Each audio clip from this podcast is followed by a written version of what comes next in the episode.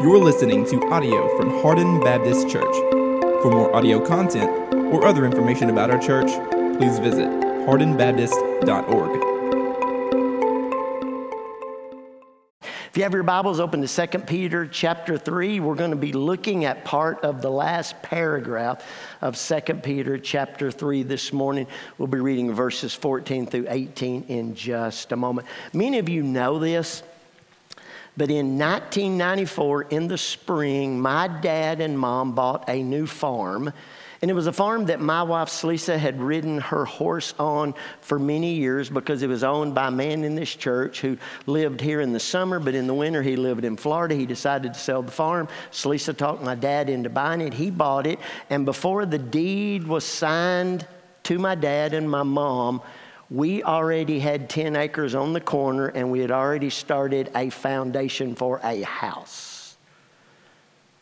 So in the spring of 1994, we started to build our new house a man by the name of Herschel McKendry who lived outside of Hardin. He actually framed the house up for us. And when they finished framing that at the end of the summer, that fall, Celisa and I worked on the upstairs. And on October 31st, Halloween of 1994, we moved into the upstairs of our house. And then for the rest of the winter, we would work on the downstairs and finish the downstairs. And then in the spring of the next year, we actually moved into our house. Can I just say this? I don't know if you've ever had that experience before. But the spring, the summer, and the fall of 1994, Celise and I lived looking forward. We still lived on Highway 1346, also known as Dexter Road. But because we were building a new home on Redbud Road, 1204 Redbud Road to be exact, Everything we did that spring, everything we did that summer, everything we did that fall. I'm talking about literally everything. Every decision we made was made in light of our new home. How many of you have done that before? Yes, yes. That's what Peter's talking about this morning. He's going to end this second letter where he tells us that primarily this is a second letter where he's reminding us of things he's already told us. He's going to ask us, he's going to challenge us, he's actually going to command us to look forward. Look forward to our new home on a new heaven and a new earth. And if we will, it changes how we live now. You ready? Stand with me. Open your Bibles.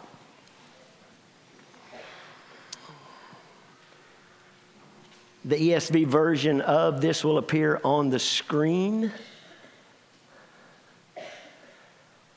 Peter said this Therefore, beloved, since you're waiting for these, be diligent to be found by him without spot or blemish and at peace. And count the patience of our Lord as salvation, just as our brother Paul, beloved brother Paul, also wrote to you according to the wisdom given him, as he does in all his letters when he speaks in them of these things. There are some things in them that are hard to understand which the ignorant and unstable twist to their own destruction as they do the other scriptures. You, therefore, beloved, knowing this beforehand, take care that you are not carried away with the error of lawless people and lose your own stability. Love this last verse, but grow in the grace and knowledge of our Lord and Savior Jesus Christ. To him be the glory both now and to the day of eternity. Amen. Father, one more time, we just ask you to anoint this service. What a blessing to have Kyle and Molly home. Our Southern Baptist missionaries to Southeast Asia, and we are so blessed to get to send them out from this church and to get to hear from them. Thank you for their life. I pray that they get encouraged while they're here on furlough. Father, but right now, We want to hear from you. And we want you to speak to us through Peter. Father, you know our heart. I think it's the desire of probably everyone here. We do not want to be hearers only. We want to be doers of your word. Therefore, we ask you to do what only you can do, and that's anoint the message. Father, you know my heart. It's the heart of this congregation that I'm not a speaker only, but also a doer of your word. So give us the ability to understand, and not just understand, but once we do understand, but fully make the choice, the decision to life out what we believe you're saying to us this morning through Peter. Thank you, Father. In your Son's name we pray. Amen. You may be seated. I don't think there's anyone here who's been under the ministry of Hardin Baptist Church who does not know what we're supposed to do first. What's our first word? Therefore. What are we supposed to do? We're supposed to stop. And we're supposed to see what it's there for. And here's what it's there for it's connecting what Peter is getting ready to say to us on what he just said. So it's so important you remember what Peter's been talking about, and based on what he's been telling us, he's getting ready to tell us something else that's based on that. So important. This last paragraph of teaching is tied to the truth he's already taught, especially the truth in the last paragraph. Now, notice, he doesn't just immediately launch into what he wants us to know. He first reminds us of who we are. Therefore, beloved. Wow. Anytime I'm reading that word beloved, I can't help but remember that when God the Father would address his Son here on the earth, when he literally spoke from heaven and people heard him, what did he call Jesus? Not just my son, called him my beloved son in Ephesians when Paul's writing about the blessings of God the Father, God the Son, and God the Holy Spirit, and he talks about the blessings of salvation that we have, he calls Jesus again the beloved. It means he's the loved one. He's the one that's experienced the intimate love of God. And now Peter takes that same term that God the Father uses to talk about his son Jesus with and use it to address us as his sons and his daughters. Do you get that? We are the loved ones of God. God, creator, God, redeemer, so loved the world that he gave his only begotten Son, that whosoever believes in him should not perish but have everlasting life. But we're not talking about an intellectual knowledge of, we're talking about an experience of the very love of God that put Jesus on that cross in our place and has brought us into a right relationship with him. We are the loved ones of God. Are you a loved one of God? Then this is to you.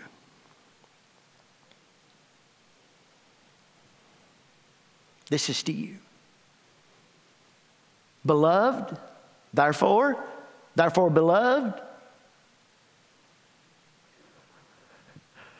since you are waiting for these things. Simon Kistemaker, who's one of my favorite Greek scholars, in his translation of this verse, doesn't translate as the ESV does of waiting for, but he translated as looking forward to. When you're waiting for something, you're not passive, you're active. When you're waiting something that you're really, really excited about, you're not just waiting passively, but you're looking forward to it becoming reality. Agreed? Now, what are the things we are looking forward to? What's the these things? Well, what's he been talking about? He's been talking about the day of the Lord. Wow. The day of the Lord that will come like a thief in the night. Now, he's coming as a thief in the night, but not because it's going to be a stealth operation. Hate to do this, but I was watching a news channel this week, and there were some people showing commercials, and they would show commercials of the return of Christ, and all of a sudden people would just disappear, and people would look around. That's not the way it's going to be.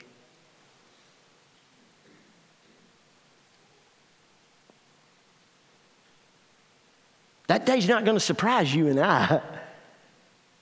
Because we are not children of the night, we're children of the light, we're children of the day. And when the Lord comes, you know what it says? Then, you know what's going to happen? Heavens, all the heavenly bodies, they're going to dissolve. And the earth, catch this, everything on it it's going to be exposed. So he says, We're waiting for the destruction of the present heavens and present world. And we're looking forward to a new heaven and a new earth. And then here's what Peter says. Verse 13, last sentence, where righteousness dwells. So, what are we looking forward to as the beloved of God? We're looking forward to a new heaven, a new earth where righteousness dwells. Now, you know what that means, right? Where we live right now is not a place of righteousness, it's a place of unrighteousness.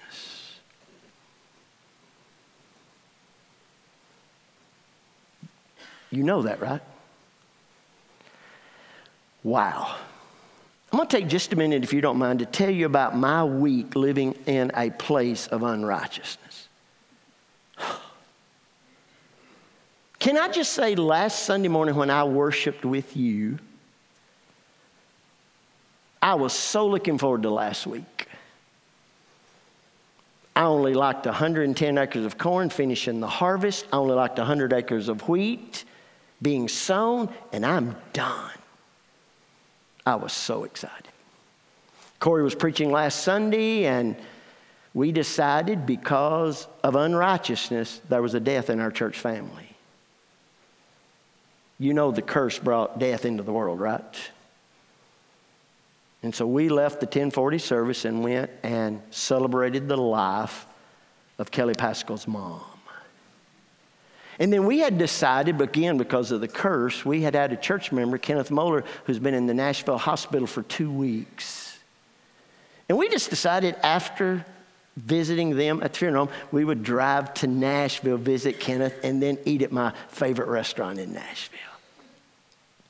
We get through Clarksville, it's a Sunday afternoon. Salisa's driving, and all of a sudden we hear thump, thump, thump, thump, thump, thump, thump, thump, thump, thump, thump, thump, thump. She said, What's wrong with your truck? I looked in my mirror, and on my side, flat tire. Can I say three weeks earlier, I put brand new tires on the truck y'all gave me? Spare tires never been down. Have any of you ever traveled between Clarksville and Nashville? I'm now on the side of the road and I'm going to change a tire with semis running 80 to 85 miles an hour, and the car is passing the semis running 90 miles an hour. There was never a break. Everything that you can imagine went wrong. When I got the truck jacked up, it rolled off of the jack. Took me over, I'm a farmer, it took me over an hour to change a tire. I finally get the spare down. Y'all remember that truck y'all gave me? Spare tire's never been down. Well, guess what? Because it's never been down, when they put it up underneath there, it had been pressed so tight up against the frame, it had eight slash marks on that tire and it had dry rotted. I now put a dry rotted tire on my truck and we limp to the next exit. When we limp to the next exit, we've now got to get back on the road. We've got to go, and I just think there's no way we can do this. So, because of the curse, we call Kenneth and Melinda and say, We're sorry, but we just can't do it. We just can't risk it. And so we drive about 45 to 50 miles an hour all the way home, being passed by everybody. Can I say that? So we get home. Kenneth is supposed to come home in a couple of days, so everything's good. And get up Monday morning, and my brother in law David goes with me because he's going to disc the ground so where we can sow the wheat while I'm shelling the corn. And as soon as we get him going, guess what? We got a bearing down on the roller.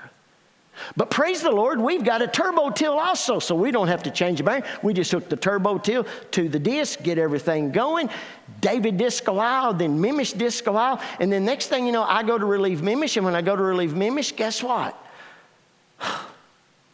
Now I farm at Land Between the Lakes, and the deer herd has doubled in the last three years.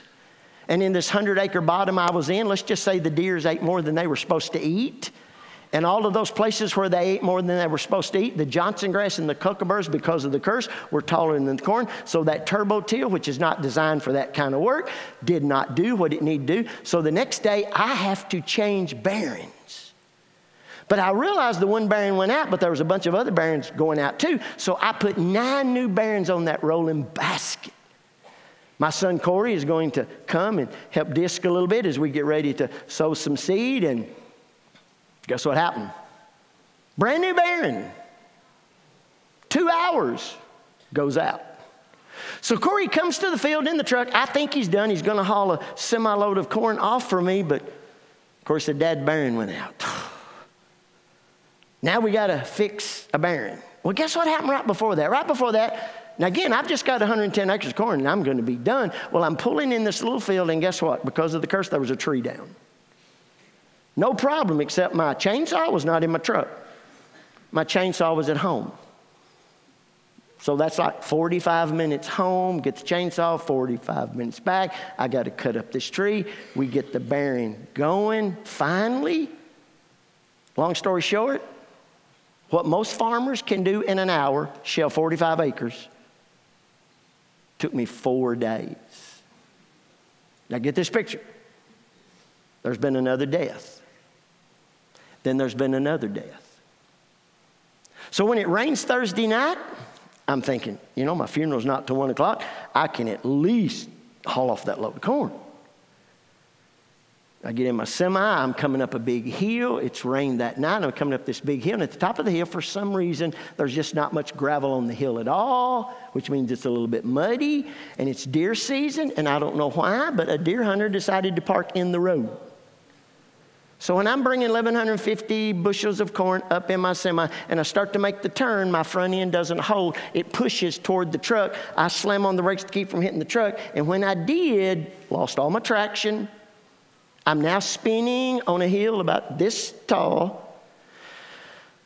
It's just me. I've got a funeral. What am I going to do? I wanted to honk my horn. I didn't. I just decide I'll back the truck down, but there's nowhere to turn this truck around. I start backing it down, that front end won't hold. Have you noticed in Kentucky when we have hills, we have a ditch on one side and ditch on the other side? In about 10 minutes, my back two axles are in this ditch and my front two axles are in this ditch, and I'm crossways in the road. And I can't do anything. Can't do anything. I walk about two miles to my truck. I call Mimish. She's going to bring some cables. Corey was teaching. He can't be there for a couple hours, so I call my friend Michael Palmer. Michael Palmer says, Hey, I can help you. So Michael comes to help me. So Mimish and I, when she gets there, we decide we're just going to go get the tractor, going to pull the truck semi out with the tractor. We go to get the tractor that we've just finished sowing the wheat with. And guess what? It won't start. It won't start. Now, can I just say that our truck, because of the curse, when you open the hood, those two little things on the side will not hold the hood up. So we have to put a sledgehammer or an axe to hold the hood up when you're And by now, when Mimi starts to get the axe out, she just is dying laughing. So we were trying to, well, can I just say the truck would never, the tractor would never start. So now we go get our other tractor on the other end of LBL, and we find it. And I'm calling Jeff and Lori saying, Guys, I'm sorry, but I've got to get this truck out of the middle of the road. I may not get to come to the funeral. They said, Brother Ricky, it'll be okay. We're going to pray for you. They pray for me. Michael comes. We get the other tractor down there. Everything goes perfect. We get to the top of the hill. And guess what Michael Palmer said? God bless him. Michael Palmer said, Brother Ricky, I'm just going to take that truck for you, Paducah. Don't you worry about it. I'm saying, Praise the Lord. Jeff and Lori's praying, everything's gonna be good. I go home, I shower, I've got just a few minutes, I put my suit on. And when I come in, can I just say this? I sowed grass in my yard about a month ago and it's not come up yet. That's not good. But when I came around the corner between the barn and the house, I could see little grass everywhere. It was beautiful because I had left early before it light. And, and you know what I did? I said to Mimish, I said, Mimish, come out here got grass everywhere. So I take the shower, I've got my suit on, I'm looking out my back door for just some reason, and guess who's in the backyard? Three of my granddaughter's horses are in the backyard.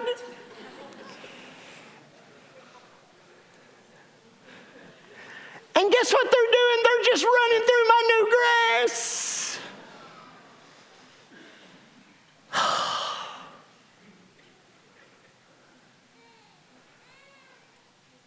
After I did the funeral, Michael Palmer said, Hey, I'll help you shell. Not going to shell any more corn.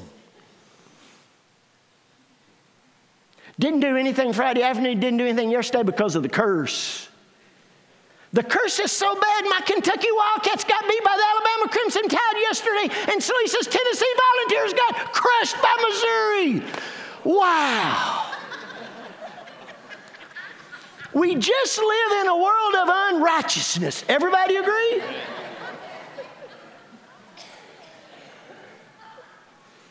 Don't you anybody ask me if I'm going to finish the crop this year. I probably won't, but it's okay.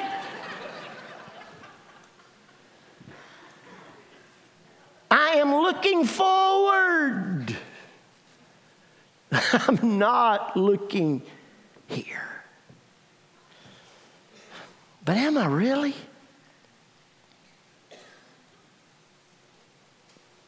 I mean, can I be totally honest with you? I think of all the teachings of the Bible, this is the one we neglect the most. There's hardly any of us here who are healthy and have family are really looking forward to the new heaven and the new earth.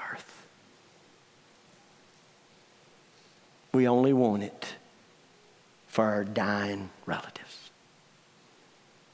We don't want it for us. We don't want to go there. If we had the choice today to go, we would choose not to go.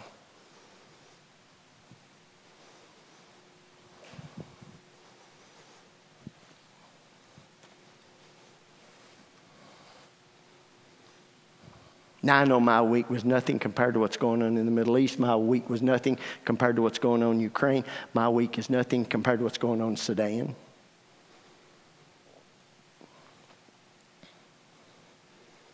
But do we wonder how life must have been for that early church?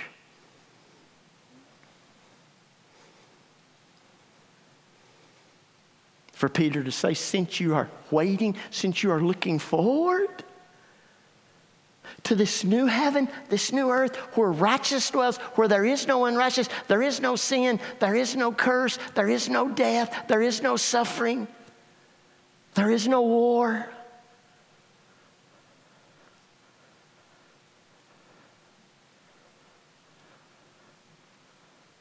He urged them to look forward. Do we look forward? See, the reason he wants to look forward is because he's going to tell us four things that happen when we look forward. And if we're not looking forward, there's a good chance these four things aren't in our life.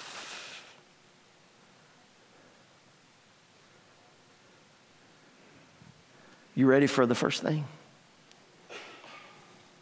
He says, since we are looking forward, since we are waiting for these things, a new heaven, a new earth where righteousness dwells, he then says this be diligent.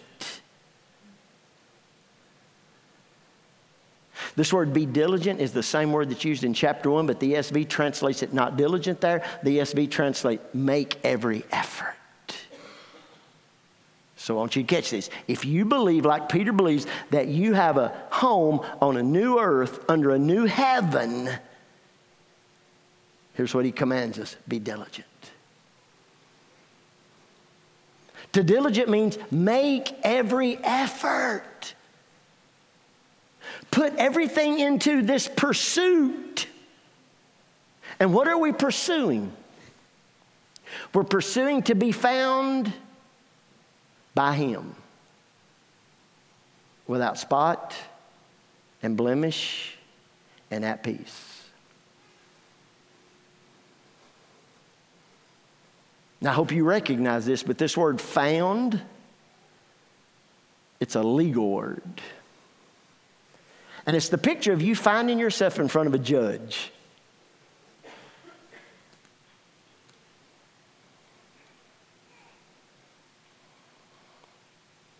When you find yourself in front of the judge, you don't want emotion. You want evidence and you want facts. Agreed?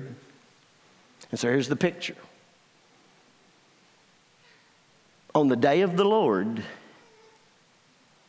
when the earth and the works on it are exposed, your works and my works are going to be exposed too.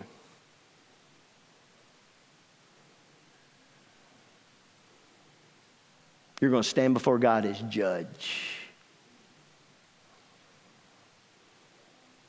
And here's what you better be making effort to do to not have any spots, no blemishes, and to be at peace on that day.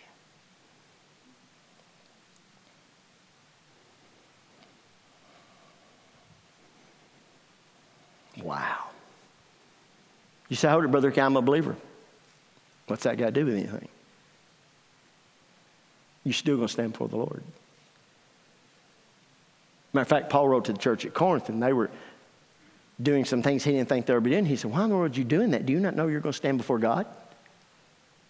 And then he quotes the Old Testament that every tongue is going to confess and every knee is going to bow before him. And then he says, So each one of us will give account of ourselves to him. Paul wrote to the church at Rome. living in a tremendous time of persecution. And he reminded them better be careful how you're living your life because you one day are going to be judged. And you're going to receive from God whether you've done good or you've done bad. So here's this picture. When Jesus comes back, and the heavens are dissolving, you and I, as believers, are going to stand before the judgment seat of Christ. And God's going to examine our life. And the evidence is going to talk. And you know what Peter says? Better not be any spots. Better not be any blemishes. And you better be at peace. Whoa.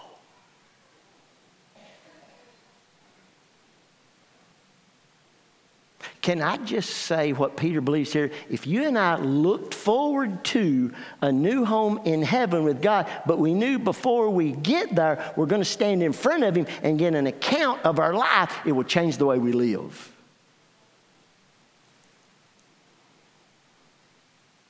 Because when you get ready to open that mouth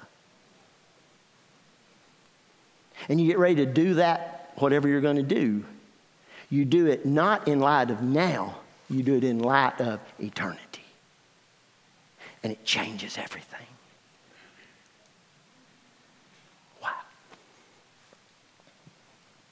I want to remind all of us of something that I've reminded us through the years of. And that's who we are. We are saints of God.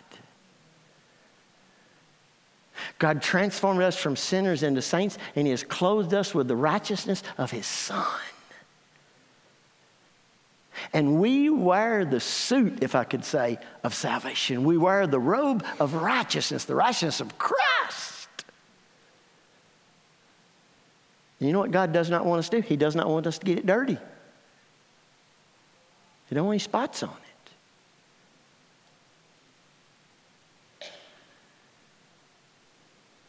You've heard me tell this before. I want to remind you again. If you walk into my closet, there's two sections in my closet. There's my farm clothes, I call them my work clothes, and there's my church clothes. The reason I call them my work clothes is because this church has just convinced me that when I'm dirty and I'm farming, I'm working. But when I got my church clothes on, I'm clean. Nobody sees dirt. Nobody ever says, Wow, I see you're working. They only say I'm working when I'm dirty.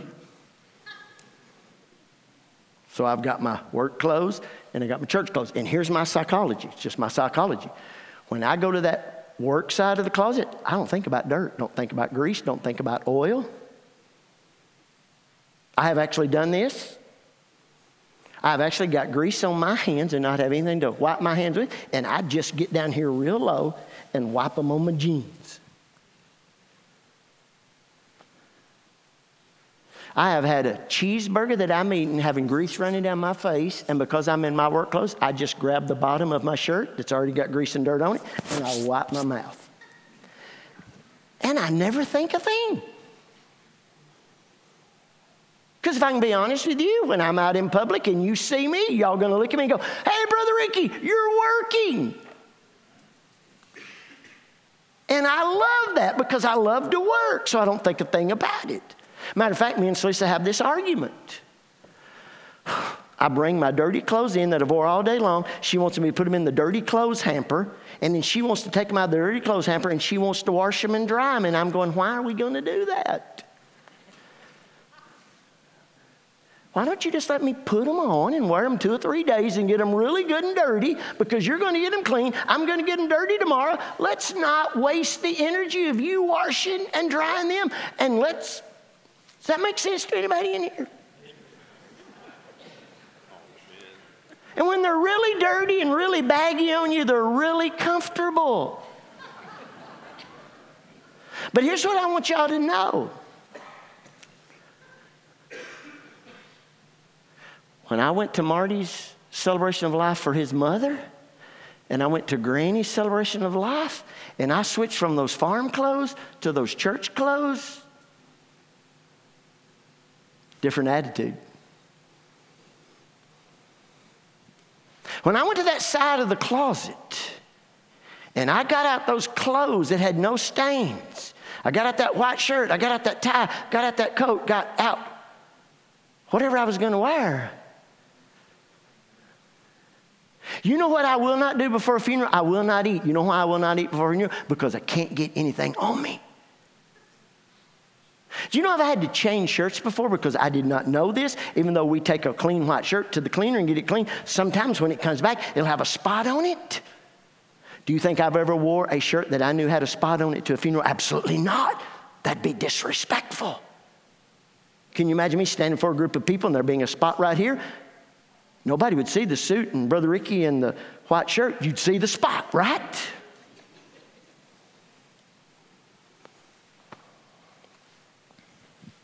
Friday after the funeral, I hadn't eaten. It was about 3 o'clock.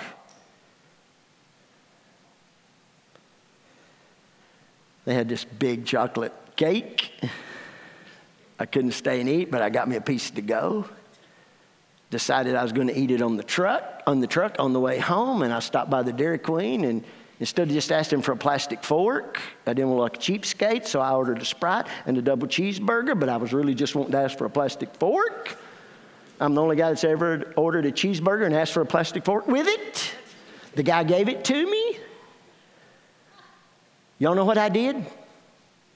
I took that coat off, I took that tie off, I asked for extra napkins, I put them in the lap, I put them down the front of that shirt. And I ate a cheeseburger like I'd never eat a cheeseburger. I ate a cheeseburger as carefully as I could eat it. I usually devour chocolate cakes. It took me all the way home to eat that cake because my whole purpose was Mimish is not taking this suit to the cleaner. I am not getting anything on this suit. I'm talking about dirt. I'm talking about not even a spot. And how many of us live our life that way?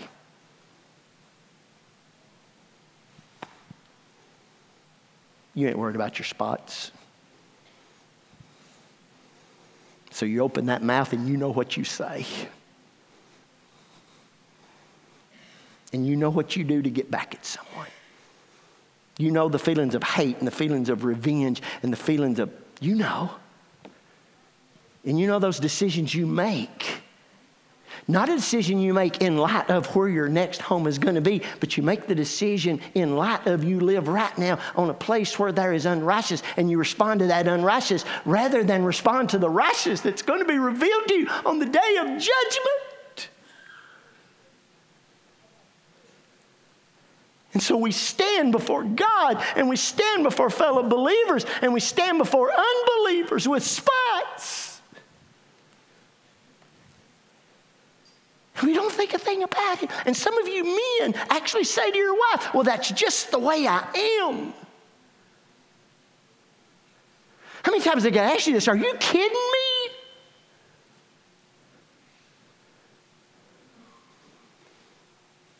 It should break our heart. Why is Peter using this language? He's using language because he's reminded us in the first letter that we were redeemed by the blood of Christ, like a lamb without spot and blemish. Throughout the Old Testament era, whenever you brought a sacrifice to God and you chose your animal, you didn't bring the one that was lame. You didn't bring the one that was sick. You didn't bring the one that was about to die. You brought the one without spot and blemish. Because God is worthy of our best. Do you know what this means? This means if we was in the Old Testament era and I'm a cattle farmer and I've got those Angus cattle that have the ability to win state shows, when he gets ready to offer one to God, I don't give God the one that's ready to die. I give him the one that's going to win the state fair. That's who you are to Him. That's who you are to Him. He's cleansed us by the blood of His Son, and He's made us beloved sons. He's told us about our home in heaven. He doesn't want us to passively wait. He wants us to aggressively look forward, and as we're looking forward, knowing we're going to meet Him, we're going to stand before Him, we don't want to stand before Him with any spot. No blemish.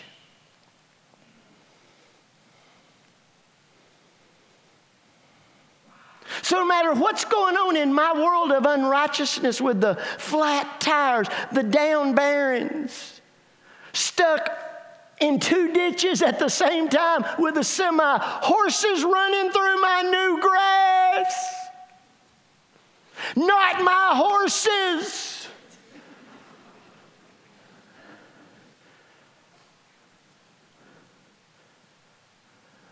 No reaction that reveals a spot or a blemish or fear or anxiety, but peace.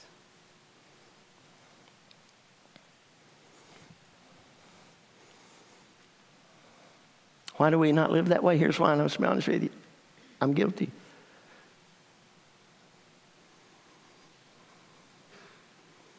I don't live in light of my new home. And most of us don't.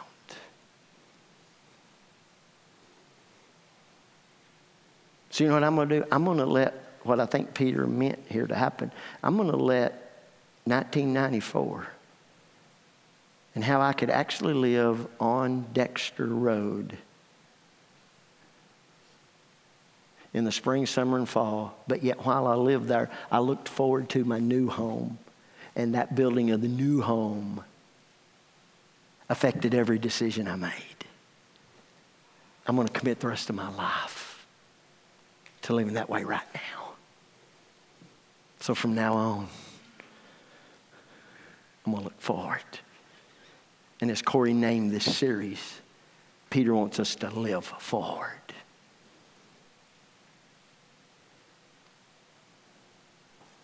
Heads bowed, eyes closed. Can we just take just a minute? Any spots, any blemishes, anything right now in your life that you know you're going to be ashamed of and not proud of on the day of judgment?